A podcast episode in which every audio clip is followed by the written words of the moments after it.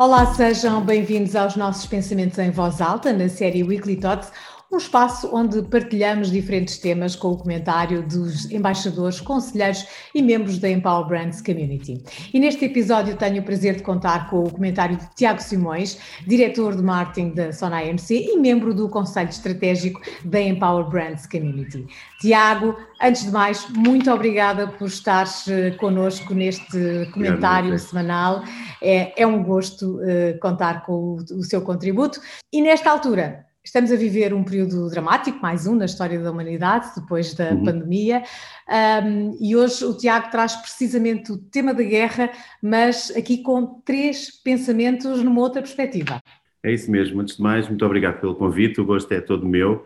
É um desafio interessante partilhar um pouco com, com, os, com os, seguidores da Empowers Brand Community o, o, o, os pensamentos um, que, que, vamos tendo e, e, enfim, acho que é difícil fugir ao tema da guerra, um tema que, que nos toca a todos muito profundamente e que, portanto, um, e que, portanto gera também aqui algumas reflexões que achei útil uh, partilhar com todos. São três pensamentos que, de certa forma, também tentei, um bocadinho pela afinidade uh, aqui à nossa comunidade, tocar com, com todos nós que gerimos marcas, gerimos empresas e ter aqui uma perspectiva também sobre uh, o cruzamento entre as, as, reflexões que nos traz a guerra e este estado de guerra, uh, com também o nosso dia a dia mais corporativo, porque todos podemos fazer em todas as dimensões da nossa vida alguma coisa por, por, por esta guerra e por quem sofre com ela, e portanto isso teria seguramente que passar também pelas, pelas reflexões que partilho com, com a comunidade.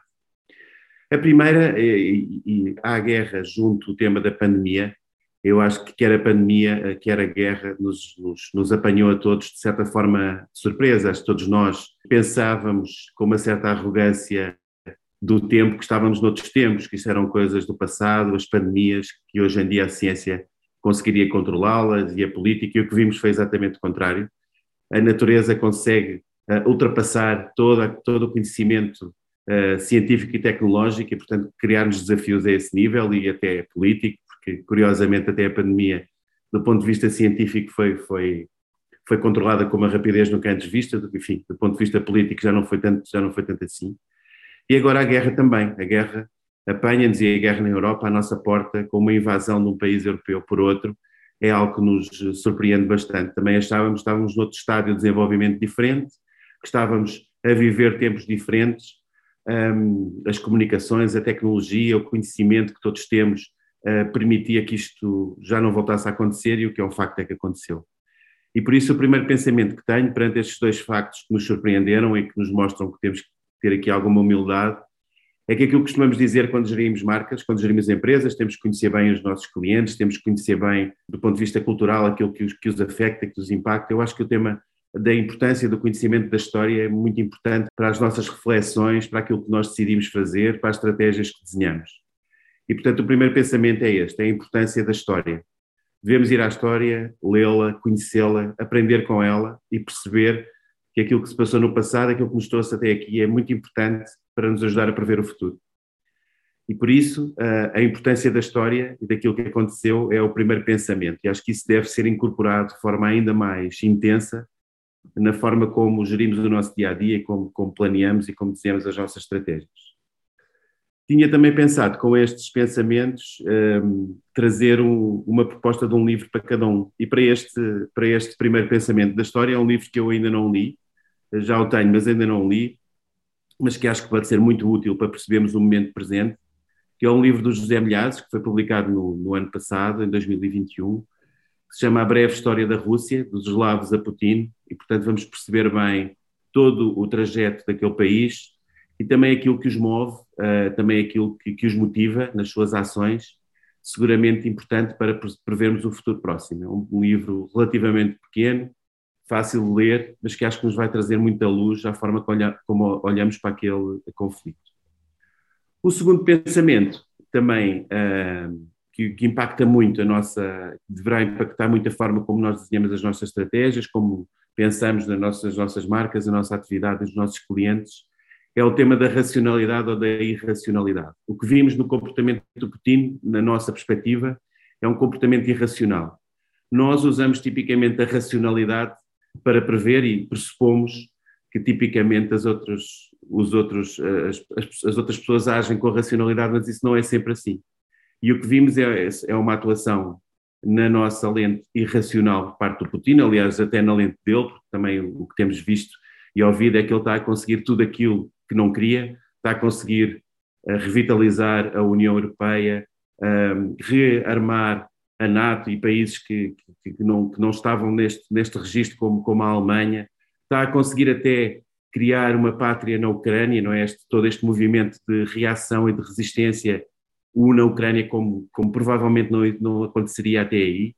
Portanto, este, este comportamento irracional deles está a produzir efeitos que não são o que eles querem, mas para está prever a provocar, desculpa vez... Tiago, só, só interromper, sim, está a provocar uma convulsão interna também, não é? Porque os russos sim, também sim, estão exatamente. a manifestar-se cada vez mais. Os russos também, também resistem, apesar de todo, todo, todo o controle de contexto que ele faz para também promover, ou usando, se calhar, comportamentos mais racionais dos russos, manipular a informação para eles não terem a informação toda.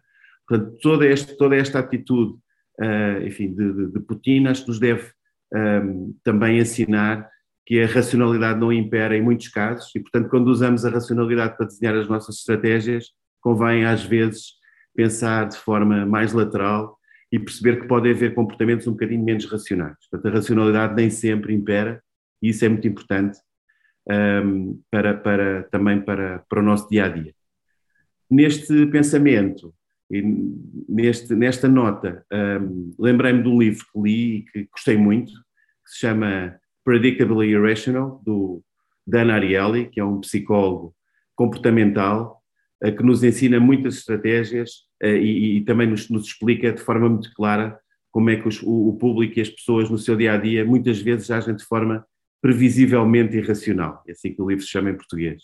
É um livro muito, muito interessante e que eu acho que aplica aqui à nossa incapacidade de prever as ações do Putin. Um, ele é realmente previsivelmente irracional da nossa perspectiva. Como última nota, uh, muito importante também um, o tema de, de uh, todos nós individual, muitos de nós individualmente estão a agir, estão, estão a contribuir, estão a enviar mantimentos, outros até uh, a ir para, para a Polónia e para a fronteira para ajudar os, os, os refugiados da guerra, mas as marcas também estão a fazer o seu, estão a fazer o seu caminho. E acho que isso é muito importante. Enfim, marcas como, por exemplo, a, a, que sou responsável, o Continente, está, estamos a, a, apoiar a Cruz Vermelha, porque vimos e tivemos a pensar como é que podíamos ajudar e achamos que a forma mais óbvia era ajudar uma organização completamente credível como a Cruz Vermelha, mas não era isso que eu queria sublinhar. Queria sublinhar aquilo que está a acontecer também com marcas à escala mundial, eh, enfim, como a Zara, como o IKEA, como a Apple, como o Netflix, como o Spotify, que estão a bloquear e estão a sair da Rússia alguns por motivos económicos, mas também muitos, creio eu, porque mais uma vez as marcas percebem que querem estar do lado do bem, querem estar do lado certo da história e, no caso, boicotando o acesso aos serviços a, tantos milhões de pessoas como os russos, seguramente também a acelerar o lado bom da história e a tentar forçar para que a, a população russa se revolte contra, contra o seu ditador, como, como também disseste está, está a acontecer, e, portanto, acho que as marcas, aqui mais do que nunca, eh, muitas vezes isso acontece eh, com donativos ou com movimentos como, como os que escrevi que estamos a fazer, mas só esta retirada do sol russo, privar os russos dos seus serviços, pelo menos numa lógica racional e pela nossa lente, parece ser uma boa alavanca para que por dentro o regime seja combatido. Por isso acho que é importante pensarmos que as marcas muitas vezes, mesmo numa lógica global, estão do lado certo da história, querem estar do lado certo da história e podem ser aceleradores do bem, que é isso que eu acho que está a acontecer neste momento, com este movimento universal das marcas tão importantes para, para todos nós, que, uh, que estão a contribuir seguramente para, e estão a dar o seu contributo ativo para que por dentro o regime também seja combatido. E, portanto, o papel das marcas, o papel das marcas uh, globais é, era o terceiro pensamento que eu queria dar sobre a guerra e congratular-me também por isso.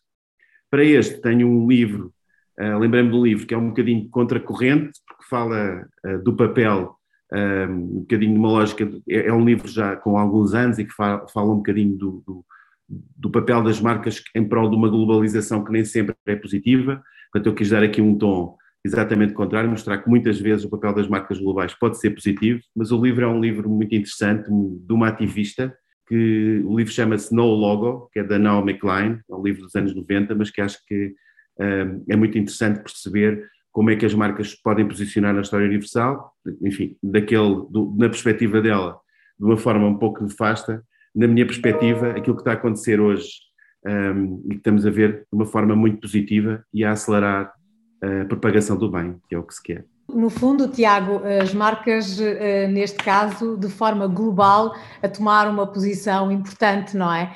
E, portanto, Exato. se não houvesse esta globalização destas marcas, se calhar também não havia esta tomada de posição tão firme e, e, não se conseguia também ter este contraponto por parte das próprias marcas nesta, nesta história e no meio desta guerra, não é? Tiago, eu, eu Normalmente temos o, o, fecho destes nossos pensamentos com livros, mas tu sugeriste três belíssimos livros.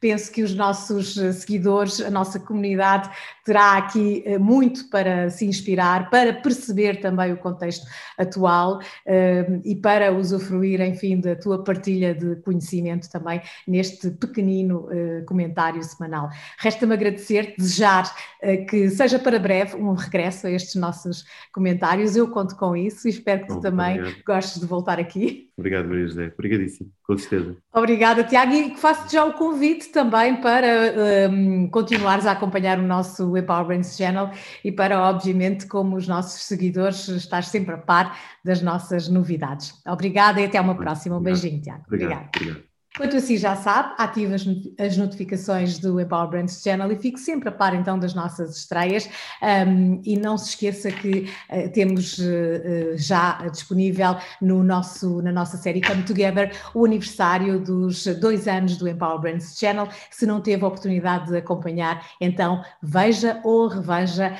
toda esta emissão especial que preparamos para si. Fique bem e obrigada pela preferência.